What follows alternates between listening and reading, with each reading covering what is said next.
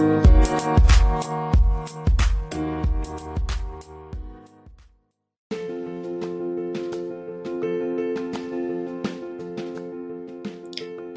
everyone. Welcome to the Spanish for Kiddos podcast, where you can listen to fun bilingual stories and more.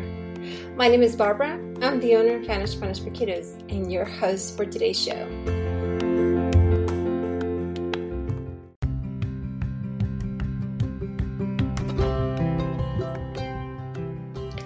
Today, I'm going to share a great fun story called Dia de San Valentin, Valentine's Day bilingual story.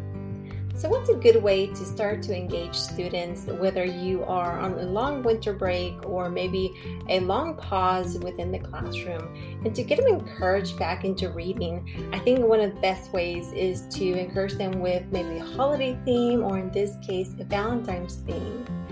And so, this story relates to that so they can help them engage back into learning. So, let's get started. There is a little dog the little dog delivers letters for Valentine's Day. Hay un pequeño perro. El pequeño perro reparte cartas para el día de San Valentín. He has many letters. The penguin helps him. Él tiene muchas cartas. El pingüino lo ayuda. Wow, there are many friends that help. The basket is full of hearts. Wow, hay muchos amigos que ayudan. La canasta está llena de corazones. How many letters does the little dog have? Count the letters. ¿Cuántas cartas tiene el pequeño perro? Cuenta las cartas.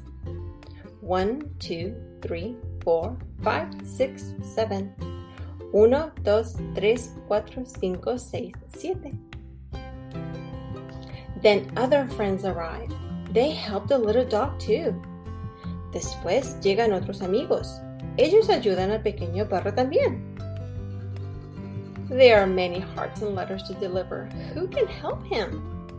Hay muchos corazones y cartas para repartir. ¿Quién lo puede ayudar? Many little birds can help him.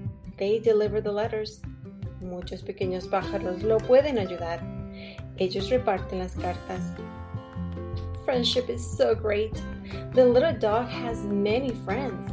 La amistad es tan especial. El pequeño perro tiene muchos amigos. The end. El fin. So as you can see, the uh, the story has many parts to it. Of course, there's a special sequence in the story that you can go along with story elements. It has lots of Spanish and English sight words that you can go together with the kiddos or with your students to practice what those are. And along with this, there's actually uh, several parts of activities that can, you do. one of them is a fun pop-up book. I don't know if you ever done one, but they are so much fun to do.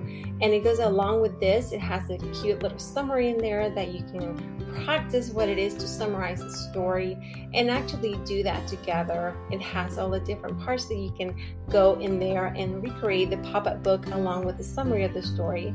It also has other parts in there you can do as well. You can practice some writing. There's some writing prompts or maybe some other ways that you can practice this story as well so that you can engage your students into learning what Spanish is. It's not just learning a set of vocabulary or a set of, of words that you just have to know. It's actually something more more engaging, more interactive when you do some type of reading like this, of course.